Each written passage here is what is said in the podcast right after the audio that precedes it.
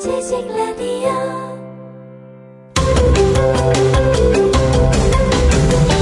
김용민의 역사 브리핑.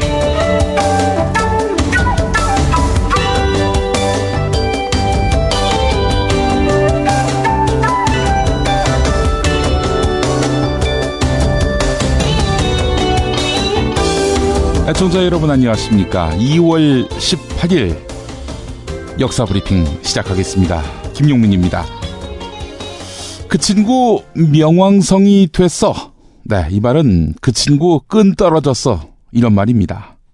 2006년 미국 방언협회가 2006년의 단어로 명왕성 되다 이걸 선정했는데 명왕성이라는 영어 단어에 과거분사 어미 ed를 붙인 것이 바로 명왕성 되답니다. 사물이나 사람의 격이 급하게 또 격하게 떨어졌음을 의미하는 건데요. 국제 천문 연맹은 2006년 8월 체코 프라하에서 전 세계 천문학자 2,500여 명이 참여한 가운데 26차 총회를 열고 명왕성을 행성에서 퇴출시키기로 결의했습니다. 충분한 질량을 유지하지 못한 데다 해왕성의 궤도와 일부 겹치기 때문입니다. 주변에 비슷한 크기의 행성이 있어서 주변 궤도에서 어, 지배적인 위치를 차지하지 못했다. 뭐 이런 점도 고려가 됐습니다.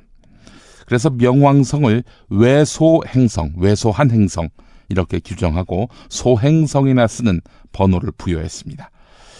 아홉 개였던 태양계 행성은 그래서 8개로 줄었습니다. 수성, 금성, 지구, 화성, 목성, 토성, 천왕성, 그리고 어, 해왕성 이렇게 말입니다. 2월 18일과 명왕성이 무슨 상관이 있냐고요. 1930년 명왕성은 클라이드 톰보라는 미국 아마추어 전문가가 처음 발견했습니다.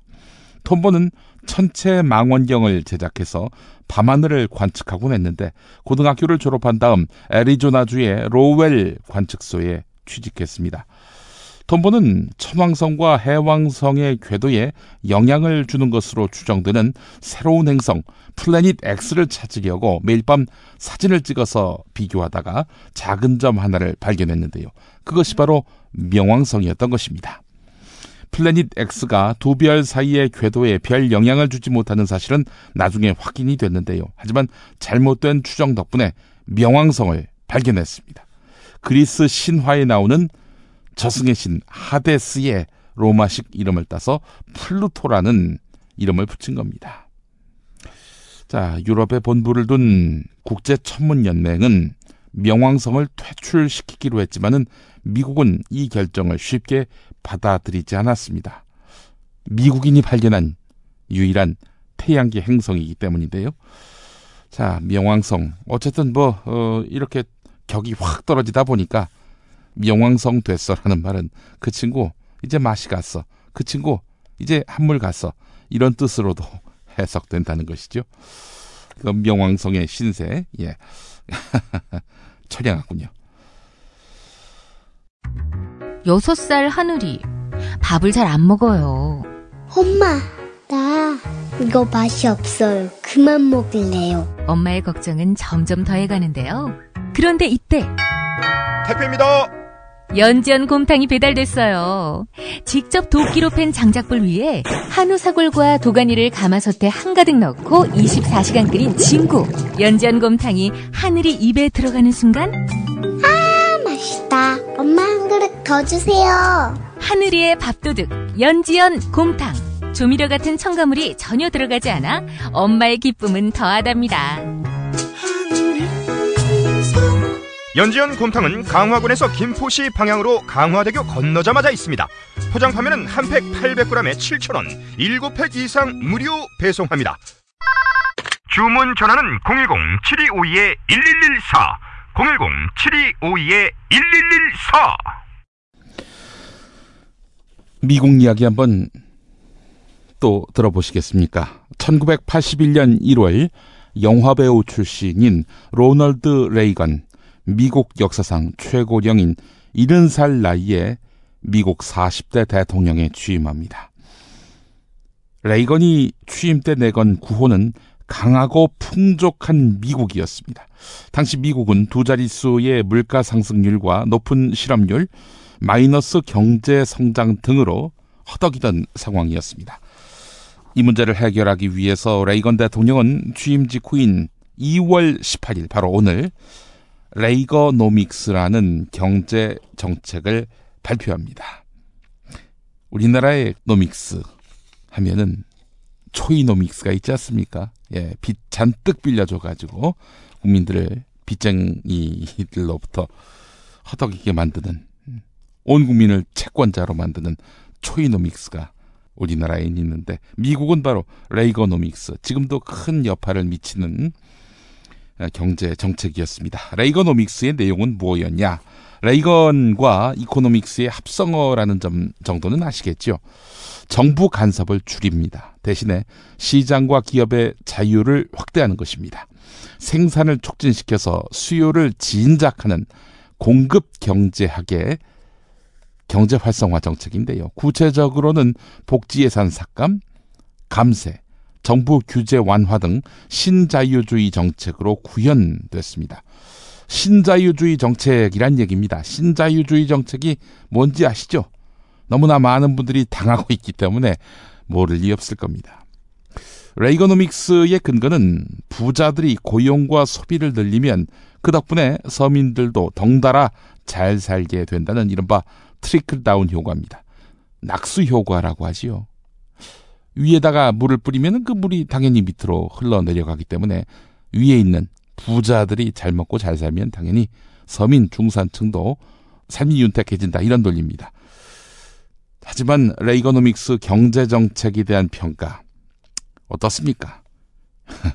지금 경제학자들 대부분은 비웃음을 표할 뿐입니다. 상당 부분이 실패로 끝났기 때문입니다.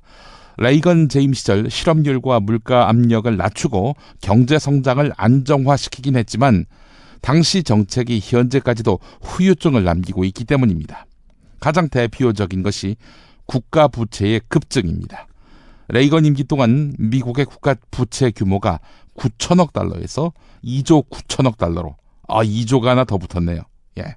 3배 이상 늘어났고 이로 인해서 레이건은 오늘날 골칫거리로 지목되는 정부 국가 부채를 키운 장본인입니다. 막대한 무역 적자와 재정 적자가 함께 누적되는 쌍둥이 적자도 이때부터 시작이 됐는데 부유층을 위주로 한 감세 정책으로 빈부 격차를 확대시키면서 사회 양극화를 초래했습니다. 레이건의 임기 초 미국 순자산의 8%를 갖고 있던 최상위 1% 부자의 재산이 임기 말에는 12%로 늘어난 반면 복지 예산 삭감으로 많은 중산층이 빈곤층으로 전락했습니다.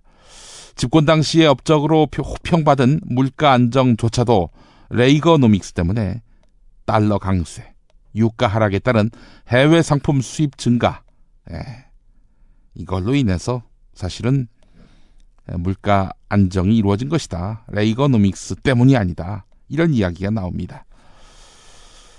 아, 레이거노믹스. 사실 부자들의 기업인들의 로망이었죠. 자, 그런데 그 레이거노믹스 부자 기업인들을 행복하게 해줬을진 몰라도 서민 중산층의 삶을 매우 박복하게 만들었다. 아, 이런 평가가 우세합니다. 다 망한 이미 실패로 끝난 레이거노믹스 붙잡고 지금 새누리당 정권이 8년 동안 붙잡고 늘어진 거 아니겠습니까? 얼마나 이 레이거노믹스에 대해서 더 많은 고충과 또 불편을 겪어야 우리는 이게 잘못된 것이다 라고 결론 내릴 수 있을까요?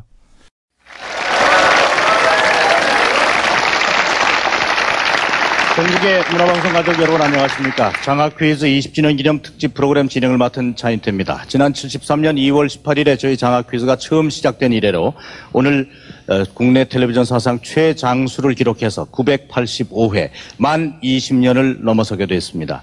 이는 오로지 그동안 여러분의 끊임없는 사랑과 성원 속에 저희 프로그램을 지켜주셨고 또 출연을 해서 빛내주신 모든 분들의 덕분으로 생각하고 진심으로 감사의 말씀을 드립니다. 오늘 장학 퀴즈는 그래서 아주 장학 퀴즈와 연관이 깊은 분들을 모두 한자리에 모셔서 감회 깊고 또 뜻깊고 흐뭇한 그러한 프로그램으로 꾸미겠습니다. 첫 방송을 시작한 장학 퀴즈가 아, 이제 2월 18일, 지난 2월 18일로 방송 20주년을 맞게 됐습니다. 역대 출연 학생이 4,400여 명, 그리고 어, 총 방청객 수가 무려 30여만 명이 됩니다. 여자 아나운서 분들이 18분이 거쳐가셨고, 남자 아나운서로서는 차인태 아나운서 실장, 그리고 저, 또 강재영 아나운서 이렇게 세 사람이 진행을 맡아왔습니다. 어, 잘 아시다시피 한국 방송 사상 최장수 TV 프로그램입니다. 이 장학 퀴즈는 방송 5주년 특집으로 어, 일본 현지 제작을 하기도 했었고 또 올 6월에 이제 1천회를 맞게 되는데 그때는 중국 연변의 에, 동포 학생들하고 함께 이 프로그램을 진행할 그런 계획도 가지고 있습니다. 어, 첫 방송 때 장학금이 5만 원이었습니다. 어, 현재는 주장원에게 30만 원, 그리고 월장원에게는 50만 원, 그리고 기장원에게는 대학 4년 동안의 학자금을 전액 지급을 하죠. 그리고 기 차석에게는 대학 2년간의 학자금을 지급을 하고 있습니다. 어, 지금까지 학생들에게 돌아간 장학금이 모두 한 5억 원 정도가 됩니다.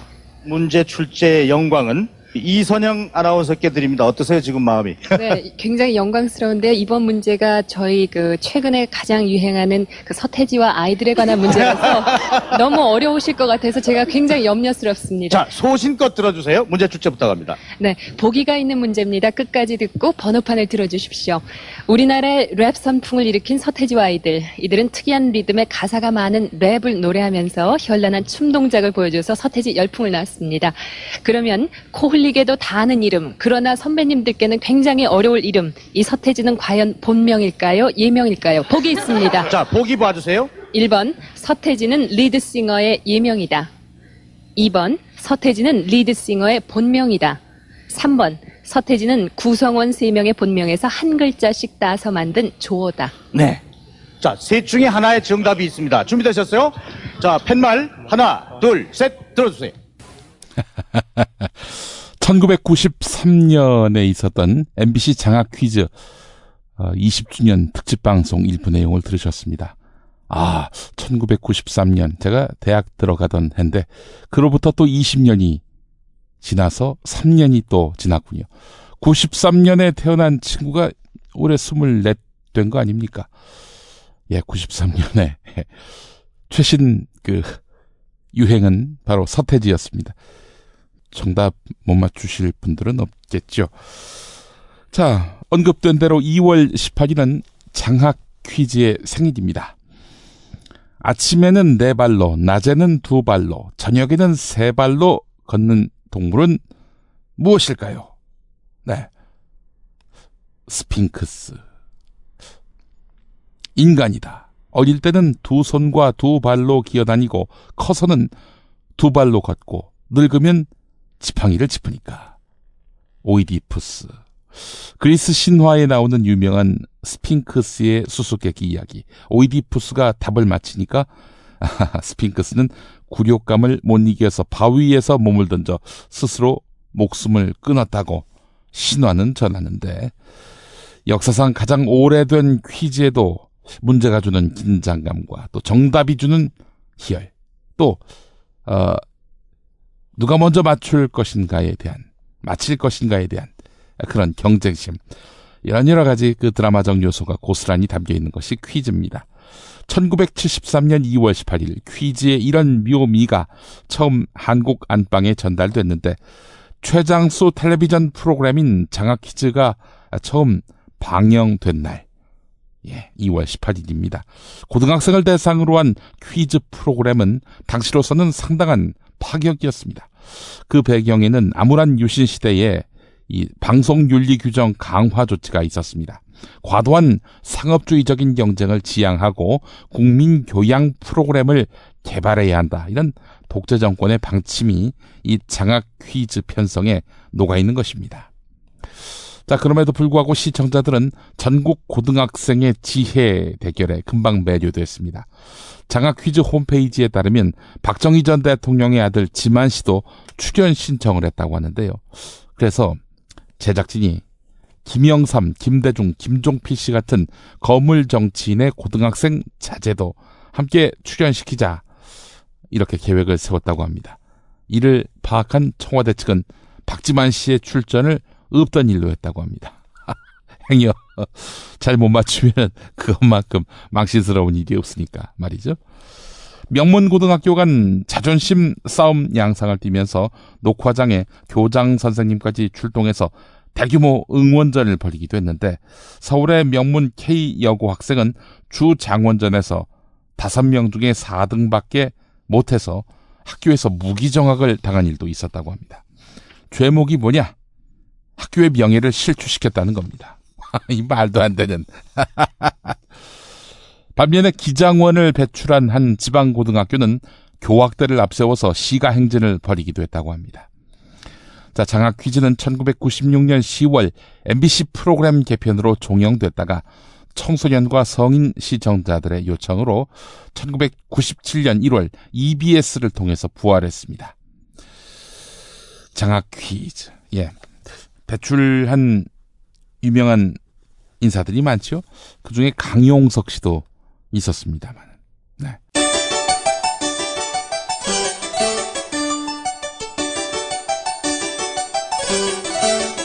문화학 박사이며 지식라디오 대표인 김용민과 함께하는 김용민의 역사 브리핑. 매일 낮 12시 지식라디오를 통해 생방송됩니다.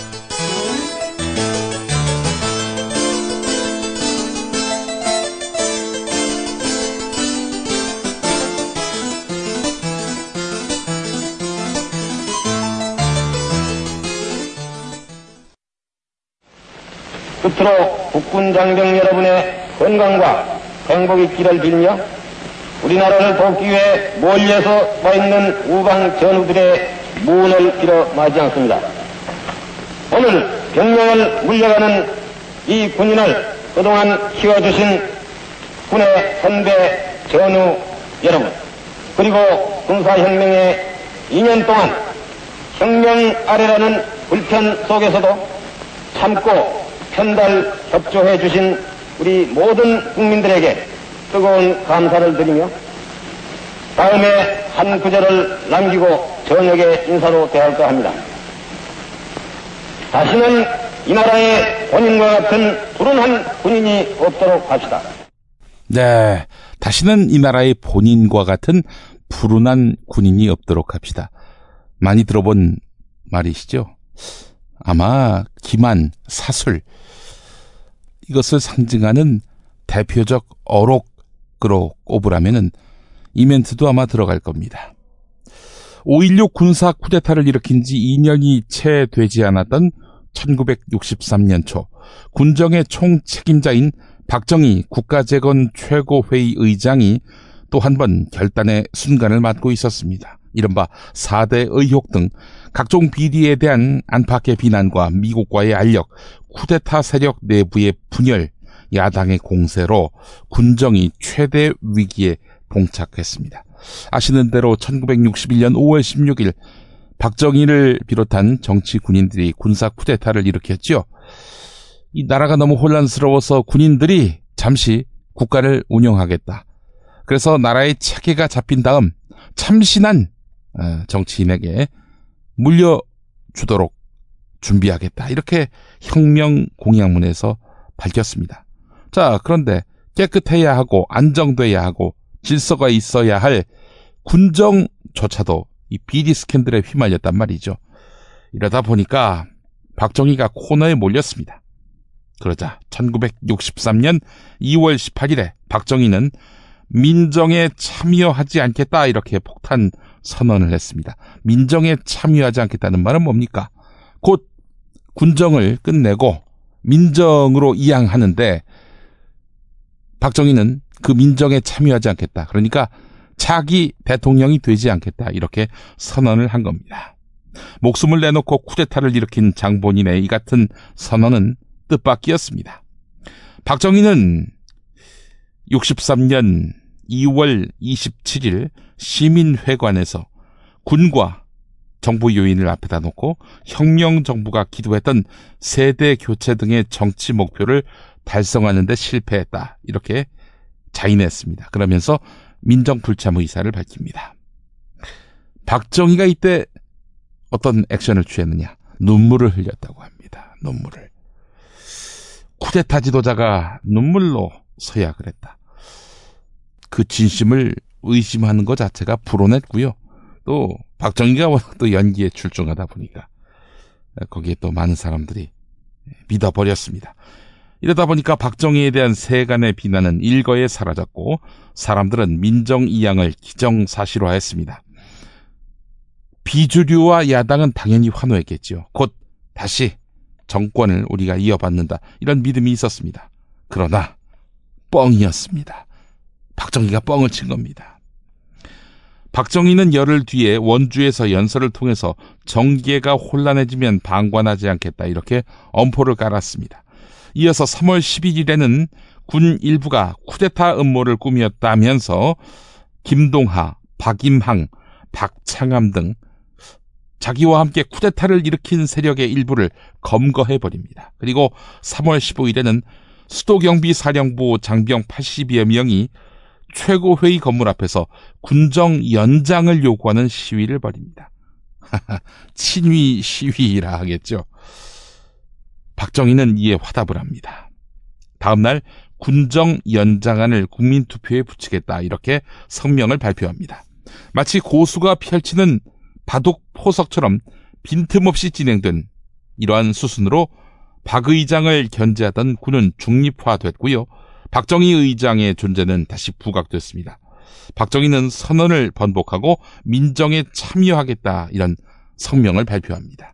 이건 뭐 예정된 수순이었던 거지요. 자, 박정희가 군복을 입은 채 대통령이 될 수는 없으니까 8월 30일에 전역합니다. 대통령 출마를 위한 예편식에서 박정희는 방금 들으신 대로 나 같은 불행한 군인이 다시는 없길 바란다 라면서 눈물을 닦았습니다.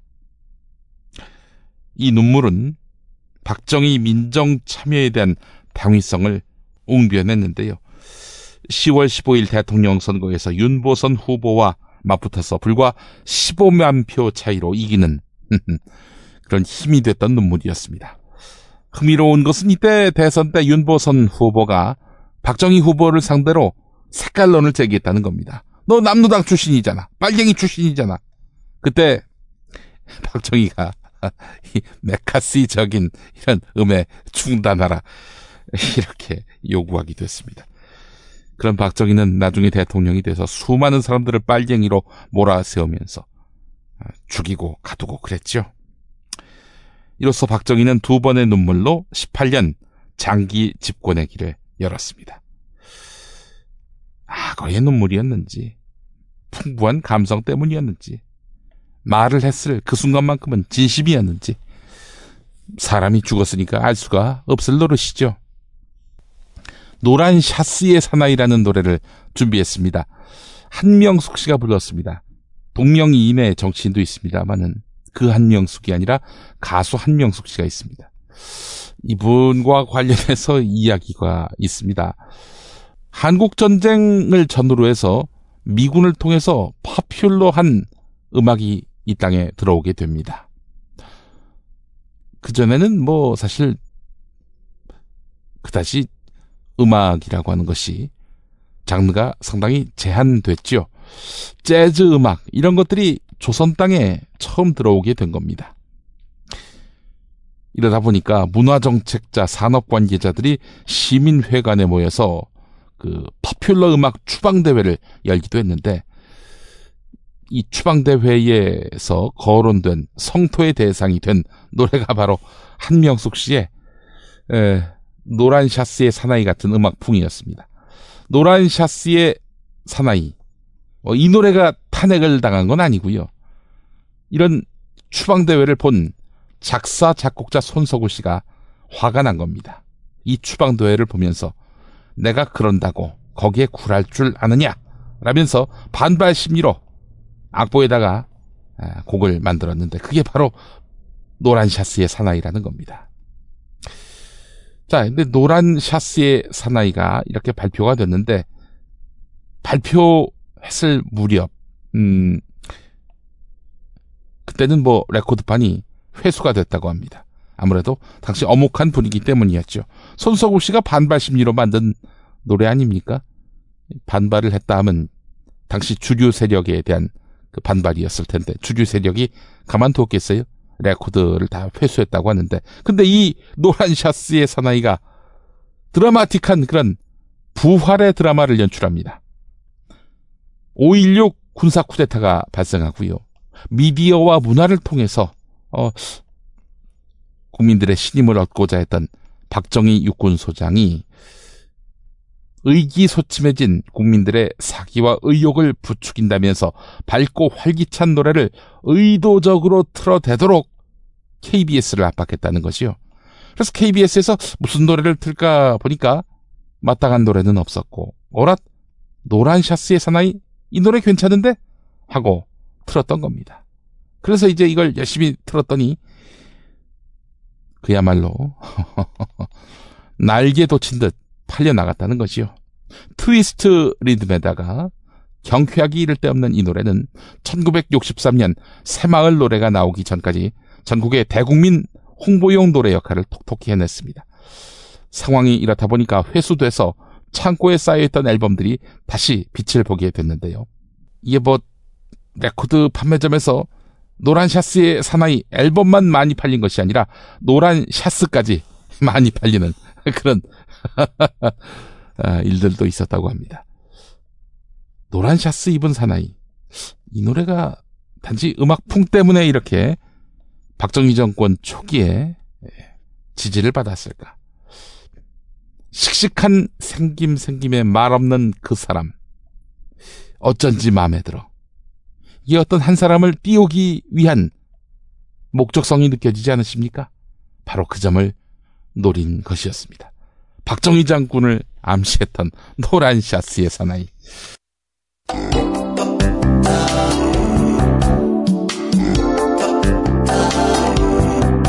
오늘은 우리에게 무엇인가? 이 의문의 답을 찾아가는 과정. 김용민의 역사 브리핑과 함께하고 계십니다. 여기는 지식 라디오입니다.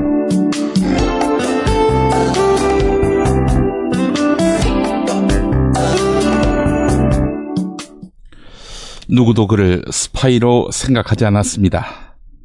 그는 여섯 명의 자녀를 둔 가장이었고 매일 성당에 다니는 독실한 가톨릭 신자였습니다. 이웃들이 증언했듯이 모범적인 시민이었습니다. 미국 연방수사국도 방첩 활동의 최전선에 있는 충실한 요원이라고 여겼습니다. 그러나 꼬리가 길면 밟히는 법. FBI 요원 로버트 헨슨의 이중 생활은 2001년 바로 오늘 끝이 납니다. 러시아의 비밀 요원에게 건넬 정보를 비밀 장소에 숨겨두고 오는 길 그를 검거한 것은 FBI의 동료들이었습니다. 무려 20년 동안 헨슨에게 이렇게 농락을 당했으니 FBI도 잔뜩 도끼가 오른 상태였습니다. 헨슨 사건은 미국 정보기관 역사상 최악의 재앙으로 불립니다. 그의 이중 생활은 조사를 통해서 낱낱이 드러났는데 FBI 요원이 된 1976년부터 검거될 때까지 옛 소련과 러시아의 비밀 요원에게 넘긴 정보는 상상을 초월합니다. 대간첩 작전 정보는 물론이고 군사 기밀도 있었는데 핵전쟁에 대비한 미국의 전략까지 넘겨줬습니다. 그는 라몬 가르시아라는 가명을 썼는데요. 그리고 정보를 넘겨주는 대가로 140만 달러의 현금과 다이아몬드를 받았습니다. 이 소식이 알려지자 미국은 발칵 뒤집혔습니다. 비난의 화살은 FBI로 쏠렸는데요. 간첩을 핵심 부서의 요원으로 데리고 있었으니 이건 뭐 비난을 피할 도리가 없었던 거지요. FBI는 소속 요원 수백 명을 대상으로 거짓말 탐지기 조사까지 벌여야 했는데요. 20여 년 동안 속았으니 뭐 누구를 믿을 수 있겠습니까? 헨슨 사건 직후 미국은 러시아 외교관 수십 명을 스파이 혐의로 추방했습니다. 러시아도 즉각적으로 대응해서 미국 외교관을 잇따라 쫓아냈는데요. 이로써 미국과 러시아 관계는 냉전 시대로 돌아가는 듯 했습니다. 이듬해 5월 10일 헨스는 종신형을 선고받고 철창에 갇혔는데요. 조국을 배신한 대가였습니다. 2003년 8월 헨슨 사건의 전모를 파악할 수 있는 보고서가 나왔는데 페이지만도 36만 8천 쪽입니다. 다 읽어봤을까요? 헨슨의 주변 인물 200여 명을 인터뷰해서 내놓은 보고서인데 핵심은 이렇습니다. 36만 8천 쪽의 핵심은 이 한 문장이란 겁니다. 헨슨이 발각되지 않은 것은 유달리 영리하거나 솜씨가 좋아서가 아니었다. 원인은 FBI의 대간첩 프로그램에 있었다. FBI 보안 프로그램에도 심각한 결함이 있었다. FBI의 실수를 인정하긴 했지만은 결국 FBI의 능력 때문에 붙잡을 수 있었다 이런 얘기 아니겠습니까? 네, 김용민의 역사 브리핑 오늘 순서 마무리할 시간이 됐습니다. 1745년 오늘 예, 이탈리아 코모에서 태어난 알렉산드르 볼타가 전지를 발명을 했습니다. 1800년의 말이죠. 그 전지의 혜택으로 오늘 우리가 이렇게 전기를 이용해서 방송을 보내고 받을 수 있는 거 아니겠습니까? 누군가에게 감사한 하루 되시기 바라겠습니다. 김용민이었습니다. 고맙습니다. 대한민국 방과 후 학교 지식라디오 대표 김용민입니다. 사상과 철학, 주체성과 정의감마저 잃게 만드는 세상. 이 세상에서 인간답게 사는 길을 찾고자 이 학교를 열었습니다. 시민의 재교육, 지식라디오가 담당하겠습니다. 광고로서 응원해 주십시오. 기대 이상의 효과로 보답하겠습니다. 지식라디오 광고 문의는 지식라디오 공식 이메일 영문 geesik 라디오 골뱅이 gmail.com 지식라디오 골뱅이 gmail.com으로 하실 수 있습니다.